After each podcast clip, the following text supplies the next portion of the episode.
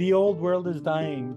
The new world struggles to be born. Now is the time of monsters. With those words from Gramsci, I welcome you once again to the Time of Monsters podcast.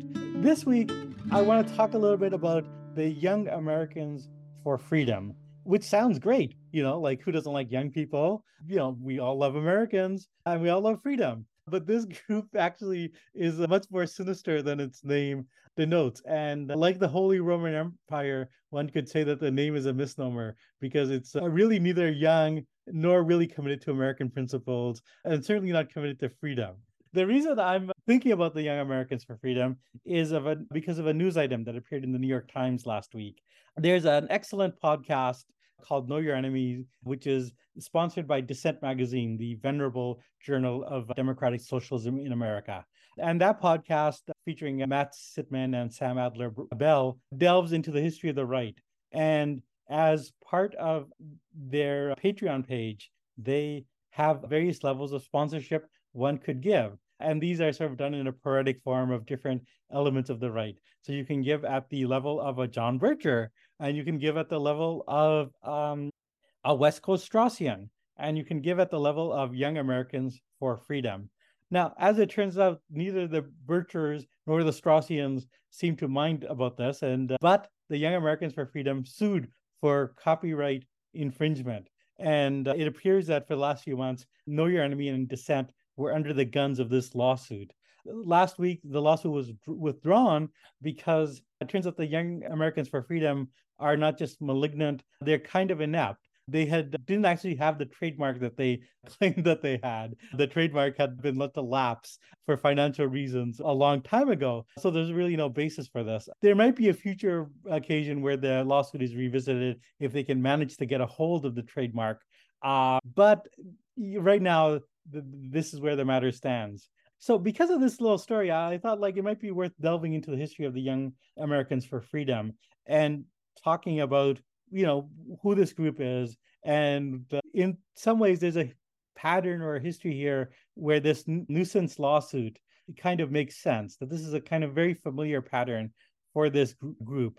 So to talk about the group, I'm very happy to have on Lauren Lassabe Shepherd, who's the author of the forthcoming book, Resistance from the Right: Conservatives and the Campus War in Modern America. This book is coming out next month, and I highly recommend it. It's very illuminating. It's you can it's like a flare in the night where you can suddenly see the landscape of the campus right and understand its history and understand a lot of what's going on right now has a history that goes back many decades. And one of the groups that Lauren talks about in her book is the Young America for Freedom. And so I thought this would be a perfect opportunity to have her on. So first of all, Lauren, welcome to the program. Hi, thank you for having me. So let's just talk about, let's just get some history here. Who are the Young Americans for Freedom, or is there known Y A F? Is that how, how it's pronounced? Yes, uh, yes, yes, Y A F. So, yeah, so um, Y A F is a, a right-wing student group. It's a very trad conservative group that is designed for members under thirty. Although you usually see Y A F historically and, and even somewhat today on college campuses. So they have a pretty young membership. Um, but they're, as you kind of alluded to earlier, they're not always calling the shots, right? They take a lot of direction from above. So as as we talk about, or as I talk about in the book, Y A F was founded in nineteen sixty as a William F. Buckley Junior project. He, and along with some other sort of movement leaders, had this idea of like, you know, this, this campus is a just a liberal bastion. We really need our own representation in there. And so the whole idea was we're going to create a counter group to, you know, all of the leftist student organizations. And so that's sort of where Y A F was founded. That was the idea, but then it really grew into something much bigger. They became community activists. And they really worked with other groups on campus, especially the college Republicans and even like larger Republican organizations. And so they did a lot of community outreach.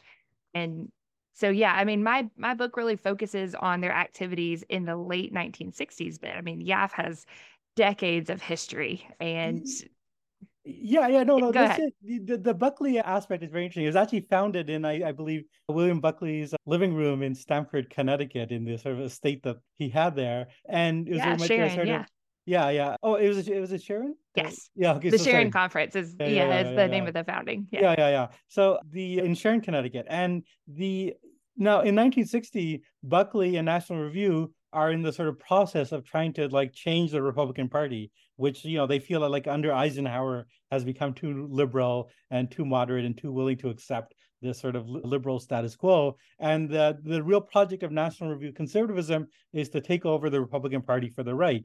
And they're like sort of, you know, like remarkably successful in that in the nineteen sixty-four, their candidate, Barry Goldwater, is able to do that. And one reason he's able to do that is that there was a real mobilization of these activist groups, which includes, you know, affiliated groups like the John Birch Society, very famously, but also Y A F was very important in that, like in its early days, like they were really able to, you know, get out there and mobilize voters and really able to overwhelm sort of the more moderate Rockefeller Republicans, because they did a type, a level of activism and of mobilization that really the Republican Party hadn't seen up until that point. And, you know, Barry Goldwater is, you know, famously the sort of nominee in sixty-four and goes down to like a massive defeat. But that's not the end of either Y A F or this larger conservative project. They continue to make inroads in the Republican Party. And I think I think where your story takes up and where your book really makes its most original contribution is in what happens in the late nineteen sixties, where they, you know, move beyond the sort of partisan politics of the Republican Party and, you know, try to use the sort of campus struggles to uh, meld together a broader coalition. So do you want to talk a, a bit about that? Like, is I think that's the sort of crucial moment. Yeah, absolutely. So one of the one of the hard things about studying Y A F is it's it's difficult to get your hands on their papers. I was able to interview a lot of the leadership, and they were always very, some people were pretty forthright with like, here, look at these artifacts. But others were a little bit dodgy about, oh, I don't know where our records are kept. Oh, I think they were destroyed in a fire, or they're in some warehouse somewhere, or ask this person, and then you kind of get passed along. So it's really hard to figure out what exactly happened, because the books that have been written about Y A F have been written by Y A F sympathizers. So like one of the best known books, Wayne Thorburn's A, Gen- A Generation Awakes, was written by a former Y A F-er. The other big one that we have is John Andrews, The Other Side of the sixties, which is not quite so sympathetic. But as you alluded to, the Goldwater campaign was not the end of Y A F or Goldwater. It was, for Y A F, it was certainly the beginning. It was like their first big taste of freedom. And John Andrews' book takes us up to sixty-four. So yes, my contribution is is what happens the rest of the sixties, right? How does Y A F do battle against campus leftists and S D S and students who are striking for like Black Studies programs? So, I mean, that's what they're doing on campus. They're antagonistic. They're, of course, taking direction from their from their elder mentors. But I mean, the people like William Rusher and Buckley, the advice that they're giving them is how to set up a campus newspaper and how to write op-eds, right? Those sort of things. But what Y A F does on the campus is this really like antagonistic sort of in your face, we're going to counter protest at New Left events. We're going to steal all their slogans and co-opt them and edit them so that they fit our purposes, and really just like draw lots of attention, especially to maybe the left's missteps. So let's say that some student New Left organization like S D S or S N C C, for example, gets in trouble with campus administrators. One of the things that Y A F would do is like really publicize that and create a facsimile and send it out to as many different, you know, readers as they could could get that in front of, to really show like these people are are communists. They're trying to destroy the campus. They're they're just a bunch of red dupes and nihilists, and they they just want to rip the campus apart from the inside out. So that's sort of their function in service to the larger conservative movement. And one of the things that they're that they're also able to do really well is to threaten their own administrators and their own peers on campus with lawsuits. And so leading back to, you know, the big story about Know Your Enemy, this is nothing new, right? This is something that Y A F has used as a tool since since its beginning, since its earliest days.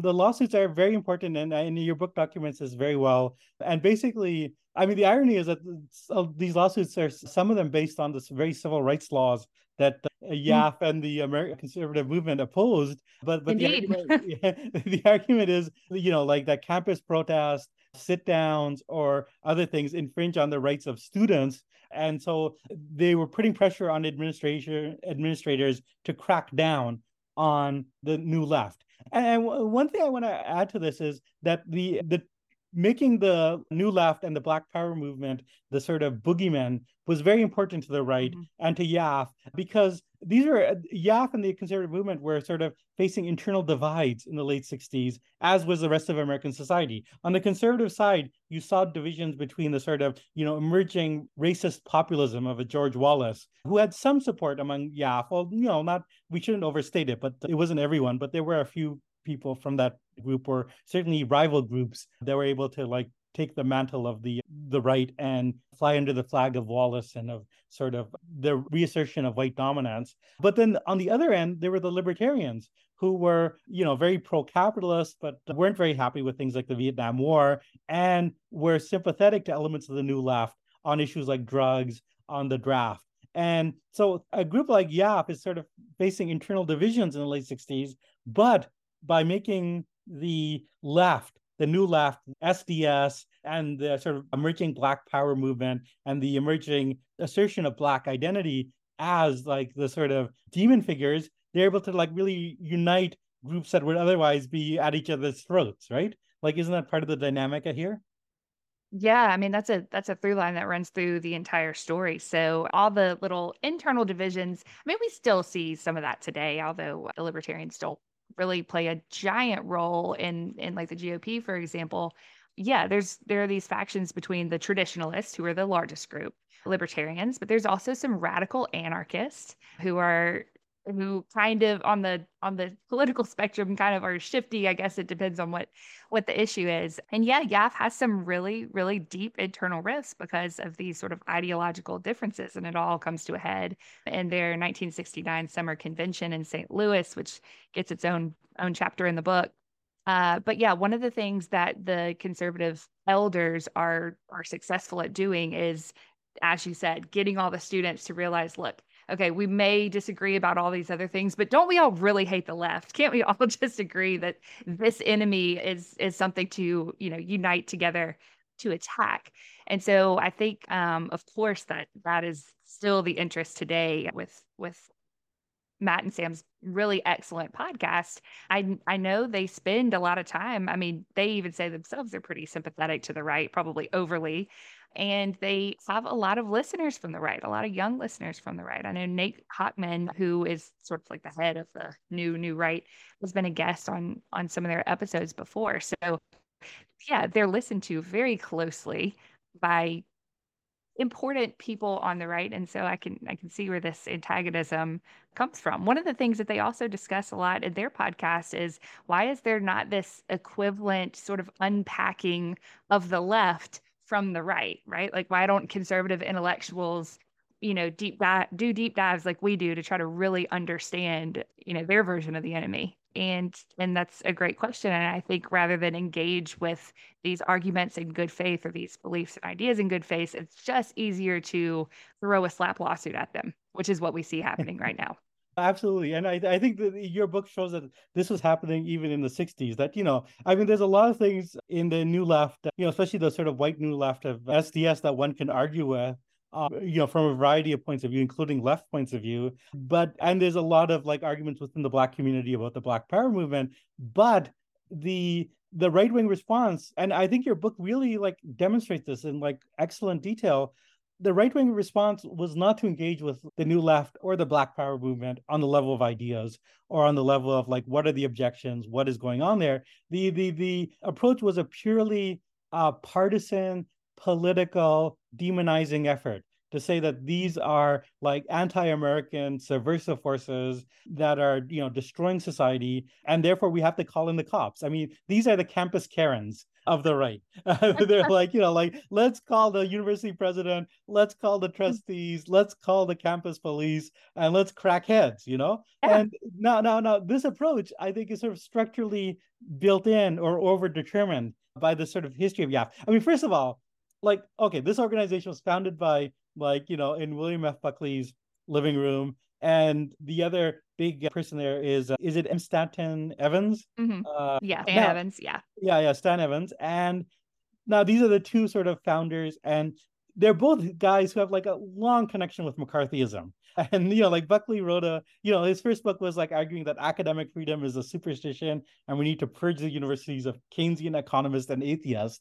And then he supported, you know, like McCarthy and the sort of anti-subversive purge of the nineteen fifties, which is, you know, one of the largest, if not the largest attacks on free speech in American history. And Stan Evans is like totally on board with this. You know, his, his family are like Birchers coming out of the John Birch Society. He himself, you know, would later write a laudatory biography of Joseph McCarthy. So, so partially like, you know, like the origins of this group are in sort of McCarthyism and the, you know, the use of state power and, and the social power of capital to like purge free speech on the left. That, that is like, absolutely. You know, like, uh, but beyond that, the sort of ideological origins, there's the structural fact that, as your book documents, you know, these groups are very tied to existing social power. I mean, the the sort of patronage of Buckley is one indication, but like like where they where does a group like Y A F get all its money? Because they're doing a lot of activities. They have like student newspapers all over the place. They have like a yeah. magazine. They have a lot of speakers. Where are they getting their money, and like how are they able to do all this? Yeah. So unlike other groups, there was, so I, I guess I should say too, my book documents three or four major, major groups. Y A F is one of them, but there are some equivalents there. So Y A F is like an activist college group. There's the ideological or intellectual group, which is Intercollegiate Studies Institute that Buckley was also a founding member of at Yale. And then there's the college Republicans, who are more, more partisan. And then you've got Uh, Campus Crusade for Christ, which is religious. So anyways, of all these groups, Y A F really doesn't have to do a ton of fundraising because it has all of these connections, right? They don't have to go knocking door to door like college Republicans might have to, or, you know, the I S I students don't really ever fundraise at all. And the reason that they don't have to is because they have donors with really deep pockets. And so one of my favorite stories in the book, you mentioned campus newspapers. At the University of Southern California, Y A F's paper was paid for completely by the trustees of the institution, right? They wrote, "Here in America, work is in trouble. We've offshored our manufacturing, sent away good jobs, and lost so much ability to make things. American Giant is a company that's pushing back against this tide. They make high-quality clothing, sweatshirts, jeans, dresses, jackets, and so much more right here in the U S A. Visit American Giant dot com and get twenty percent off your first order when you use code staple twenty at checkout. That's twenty percent off your first order at American Giant dot com, promo code staple twenty. When you need mealtime inspiration, it's worth shopping Kroger, where you'll find over thirty thousand mouthwatering choices that excite your inner foodie. And no matter what tasty choice you make, you'll enjoy our everyday low prices, plus extra ways to save, like digital coupons worth over six hundred dollars each week. You can also save up to one dollar off per gallon at the pump with fuel points. More savings and more inspiring flavors make shopping Kroger worth it every time. Kroger, fresh for everyone. Fuel restrictions apply. They wrote major checks of a couple of hundred dollars, and they had it coded as an alumni donation. Well, that paid for an entire print run for however many weeks they needed. And so by having a handful of really large donors, they were able to conduct all these extra activities. And these, these are students of means anyway, right? And in the late nineteen sixties, of course, we do have students that are that are using like federal money to go to college, and they're they're doing work study programs, and they could take loans. A lot of these Y A F students come from families of, you know, so I, I go into this in the book, and I talk about, you know, kind of their their demographics and and their backgrounds. But I mean, money is just not an issue until it does become an issue later in.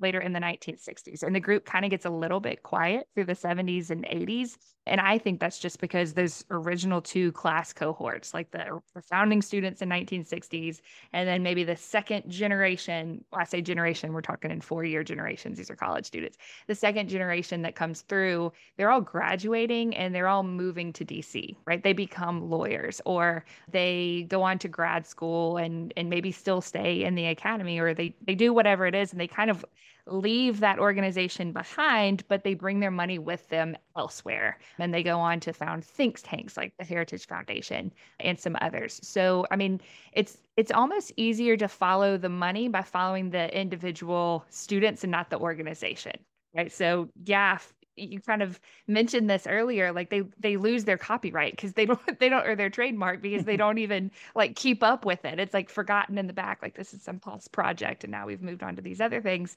And so anyway, I, I just, I can kind of see through their records, and I, I obviously want to keep studying Y A F later than the nineteen sixties, but I can kind of see in the records that I found, they go through a lot of financial struggles. There's this resurgence of interest kind of around two thousand eleven, right? Right around the Tea Party era and right around the Occupy Wall Street era. And so there's there's this big resurgence, and all of a sudden it's like, well, we need to bring these old groups back.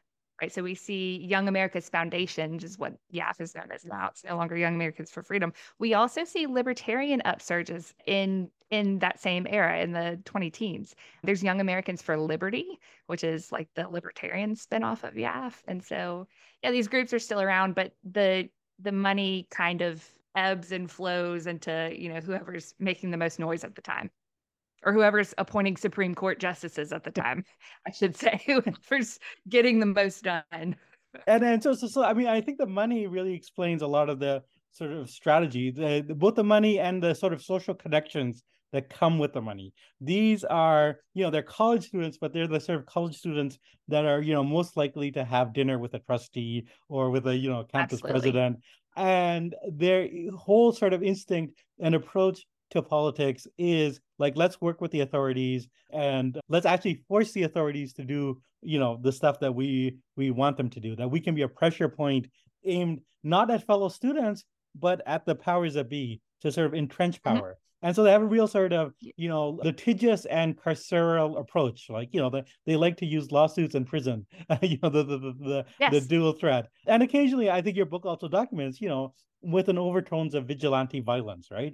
Of like, yes. you know, working with the campus police in ways that are like, you know, like to intimidate fellow students. Mm-hmm. Um, or to um, claim themselves deputies. they, I mean, they just deputize themselves and say, we're going to help the police put this riot down on campus. It's funny that you say the students, that they're more likely to have connections to like presidents and trustees. There's a really fantastic set of images and video in the Tulane archives of Newt Gingrich, who is a college student. He's a he's in grad school. I think he's working on his PhD at Tulane in nineteen sixty-nine. And he's sitting in the office with the president, and he's sitting there cross-legged, leaned back in the chair, and they're just having this very casual conversation. Like, it's completely normal for this graduate history student to just be, you know, entertaining the president and and coming up with policy. Like, I don't know exactly what they talked about, but I'm sure it had something to do with, well, how are we going to respond to this? And so, yeah, that's, that is just mind blowing to me, because today, if a college student were to, you know, have an audience with the president or with the board of trustees, it would be much more formal, right? It would not be behind closed doors. It would probably be almost a little bit token or ceremonial. And we're listening to what you say. No, I mean, back then, these students actually, at least they felt like they had some real pull with powers that be. Yeah, I, I think that's right. I think uh, what your book makes clear is, you know, these were college students, but they were on a trajectory or on a career path towards power that already, you know, because of their social connections and their social status and their inherited wealth and the connections that that, that brought, they were already, you know, like thinking about future careers in the Republican Party, in, in politics. And therefore, their voices carried a lot of weight, even though they were college students. And so this is a, like a very particular type of group. And one thing that the theme of your book, which I think is sort of related to this, is the sort of artifice of all this. I mean, there's something organic about, you know, I think I think they were genuinely upset about the, the New Left and the Black Power movements. And there was a genuine outrage that, you know, fueled the sort of reaction to that. But there's other ways in which, yeah, really seems like, you know, like an astroturf group that is coming out of money and that is like just trying to mimic the left and to provide a left alternative. That even though, I mean, like, you know, in terms of their sort of prominence or rise, they sort of preceded Students for a Democratic Society. I don't think they preceded the sort of, you know, left presence on campus. And they're they're kind of like almost like a bioengineered group, you know, like let's have like, you know, the conservative response to the New Left. And one sees it like sort of culturally in the way that they kind of mimicked and appropriated a lot of the sort of left discourse. And one sees, you know, like they published an instruction manual in the sixties called Do It, on publishing a conservative underground newspaper. Well, you know, like underground newspapers were a big thing, and the left underground newspapers were genuinely underground. They were like, you know, students using the new sort of ease of access to mimeographs and print to, like, you know, put their voices out. The the right-wing underground, like, they were all, you know, financed by these big plutocrats, or, you know, in the case of California, by the trustees of the university. Like, how can you have an underground newspaper that's published by the trustees? And, and you know, what I find also fascinating is the use of folk music, which is a, the, like, because obviously folk music was a big part of the sort of culture of the left in the sort of sixties and, and earlier, you know, going back to Woody Guthrie. And so, the, you know, they created their own sort of, you know, right-wing uh, folk bands, including, I believe, a group called the Goldwaters. Yeah, yeah, yeah. That was, well, so that's, I think that was maybe not Yaff, been some yaffers in the Goldwaters. That was more the College Republican Project. So it's interesting that you bring that up. So Yaff actually really itself, not all of the college right, a lot of the like students in Campus Crusade for Christ were very much into like the whole folk scene and the hippie vibe and the counterculture, but you know, we're radical for Jesus, right? So they kind of had their own angle to it. Yaff actually really hated like the John Denvers and like some of the big folk singers because they thought that they were anti-patriotic, right? And it, it's not like Yaff is out there, you know, listening to, oh my gosh, I forget the I forget the song. There's a there's a major country song, Okie from Muskogee. It's not like oh, they're yeah, all yeah. out there listening to something like that. But I mean the you know the lyrics and the sort of like protest spirit that's in, or like the anti-war spirit that's in Denver. They you know a lot of the members didn't have a, a good taste for that. No, and no, it's no. also no, they yeah, didn't, I, but they wanted to imitate it because they they I mean yes. like you often see them creating their own the songbooks and. The Absolutely. Style, yeah, and then I'll just quote like one set of lyrics, which I think really gives the feel for the the, the type of humor, so-called, and and the attitude. So it the, so the lyrics were like this: back to back, belly to belly, burn their bodies with napalm jelly. Back to back, belly to belly. It's a Hanoi jamboree. Uh, so I, I would suggest that Bob Dylan had nothing to worry about uh, with, with lyrics like this. But but also, I mean, the sort of whole mimetic or you know copycat aspect is I think really gets to what this group was all about. Because I mean, there's two levels of copycat. They're copying, you know, William Buckley and his sort of style mm-hmm. of, you know, erudite conservatism and, you know, being groomed to be the next Buckleys, but also copying, you know, or trying to mimic or parody aspects of the left culture. And as you mentioned, the sort of with the revival, the recent revival over the last decade of, of Yaff and other right-wing college groups, I mean, that's, I think, a direct response to these, you know, sort of resurgence of the left as a social mobilizing force, you know, with Occupy Wall Street, with Black Lives Matter. They're once again mm-hmm. trying to sort of mimic, imitate, and, you know, create their own astroturf response.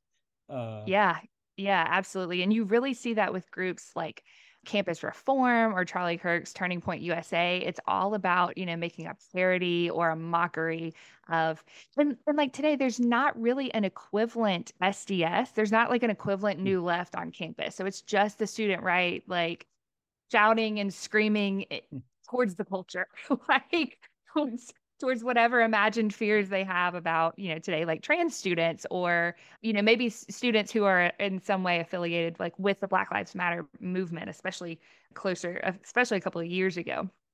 But yeah, I mean, they're really, they still have that sort of shock jock attitude. One of the things that, that you and I had discussed earlier is, is this concept of the affirmative action bake sale.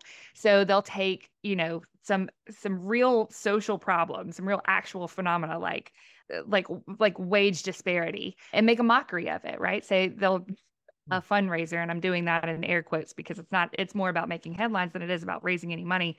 They'll do a fundraiser that's a bake sale and say, okay, well, for Asian students, it's going to cost this much money, but if you're a Black woman student, it's going to cost this. And it's supposed to, it's just supposed to, to rile people up, to get them upset. And yeah, I mean, those, those tactics are still there, but they don't exactly have some direct equivalent to copy because, like I said, there's no there's no S D S today. I'm not sure. Maybe some Bernie Bros. I'm not sure what the the equivalent of the new left would be on college campuses today. I think that's right. There is no left per se for them to parody, uh, to mimic, but they still have this ambient sense that, you know, like young people are more to the left than they've ever actually been, and that there's a sort of like a, this ambient culture that they're trying to the parody. And, and, and that sort of the shock jock aspect, I mean, it has a real sort of cultural history, which comes, I I, I think Y A F is very important for that. There was a sort of, in, in Indiana, a Y A F-affiliated paper called The Alternative, which, yeah. you know, again, I, I think in your narrative of like, you know, how these college students took the right-wing money that they had and went on to bigger things, it then became the American Spectator and, mm-hmm. you know, like a sort of major monthly publication, which still continues, I think, in a sort of attenuated form, mainly online with a few print publications here and there. But I mean, the American Spectator, it, you know, was drawing on this sort of like culture of outrage and of tweaking that one saw in sort of underground comics and in National Lampoon,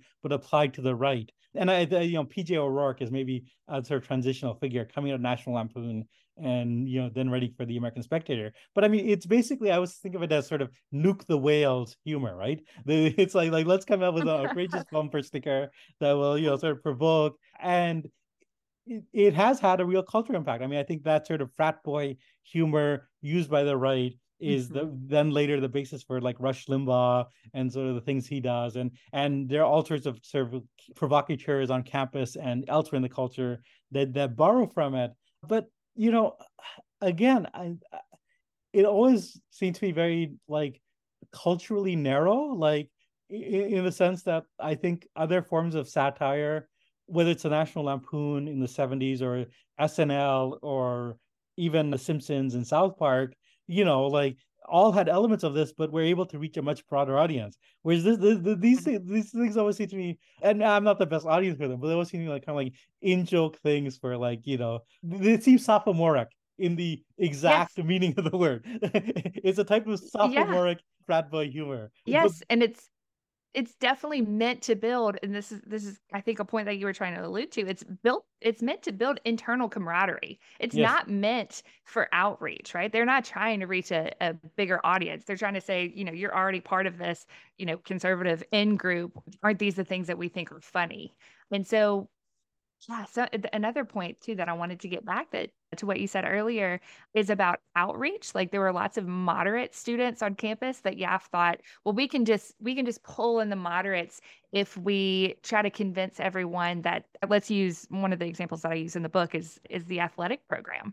So during the late sixties, during the war, lots of students who were from S D S and other groups were equating like football and the violence of football to the violence of the war. And they were saying, well, we don't need to have the, a football program on campus. Well, those sorts of things are issues where Y A F can just take it and run with it, right? They can say the new left is trying to cancel wasn't a phrase that existed back then, but essentially the new left is is trying to cancel football, and so why don't you join our group and stand up and fight the left, and, you know, all of that. And so, I mean, again, you you can see things like that today through Turning Point U S A. They'll find some really just egregious bad example from the left and and just take it and run with it and say, like, this is what the whole entire philosophy is like. But I, I think more, in, especially in sort of the last few years, this sort of trans issue has become that. Like the, they're really mm-hmm. trying to like sort of highlight sort of controversies about trans athletes and use that as a way to rally more moderate people or people who aren't necessarily coming from the right and use it as a wedge mm-hmm. issue. To what success? I mean, I don't know. I mean, like there's ways in which like Y A F always had to like operate partially as a front group because their own reputation was not that great. I think in your book you you quote Richard Nixon himself, you know, called them, I yeah. believe, nuts. Uh, you know, yes. They were as bad as like the the campus left, and uh, so I mean, Richard Nixon is not on your side. I, I don't know how many other people are, and I, I feel the same way about more recent sort of campus provocations. Like I don't know how much outreach that they're successfully able to do. I mean, even on the trans issue, which I, we, I've discussed before in the podcast, like there's a lot of evidence that like whenever this issue is kind of like raised and comes to the fore, it ends up alienating more people against the right because they're seen as like doing sort of like overreach into what are private decisions.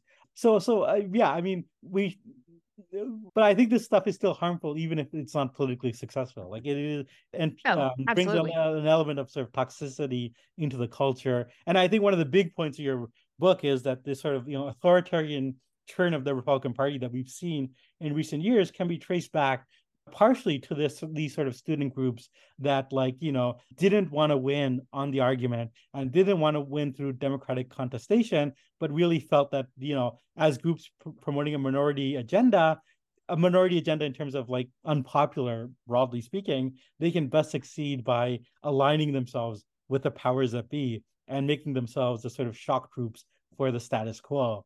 So, I mean... And then, yeah. And then, yeah. and then once they are in power themselves, burning the bridge behind them, right? Doing yeah. everything they can to make sure that they hold on to their power. Absolutely. And I, I so, I so in some ways, I, th- I think your book becomes ultimately about much more than these sort of campus students. I think in recommending, I, I want to end by just recommending the book to listeners when it comes out next month, because, you know, this is an issue that a lot of people who care about American democracy have been grappling with. Like, where does this authoritarian turn come from? And I think your book offers one narrative that, like, you know, really clarifies the sort of origins of an authoritarian politics and of, of a, a polarizing politics that seeks to sort of demonize the enemy. And it, even if you don't care about the campus left or, you know, Y A F, I think listeners will get, like, from this book, a real, you know, sense of what is happening in America right now. And on that note, I want to thank you once again for, for being on, on the sort of podcast. Yes, thank you. Thanks for having me.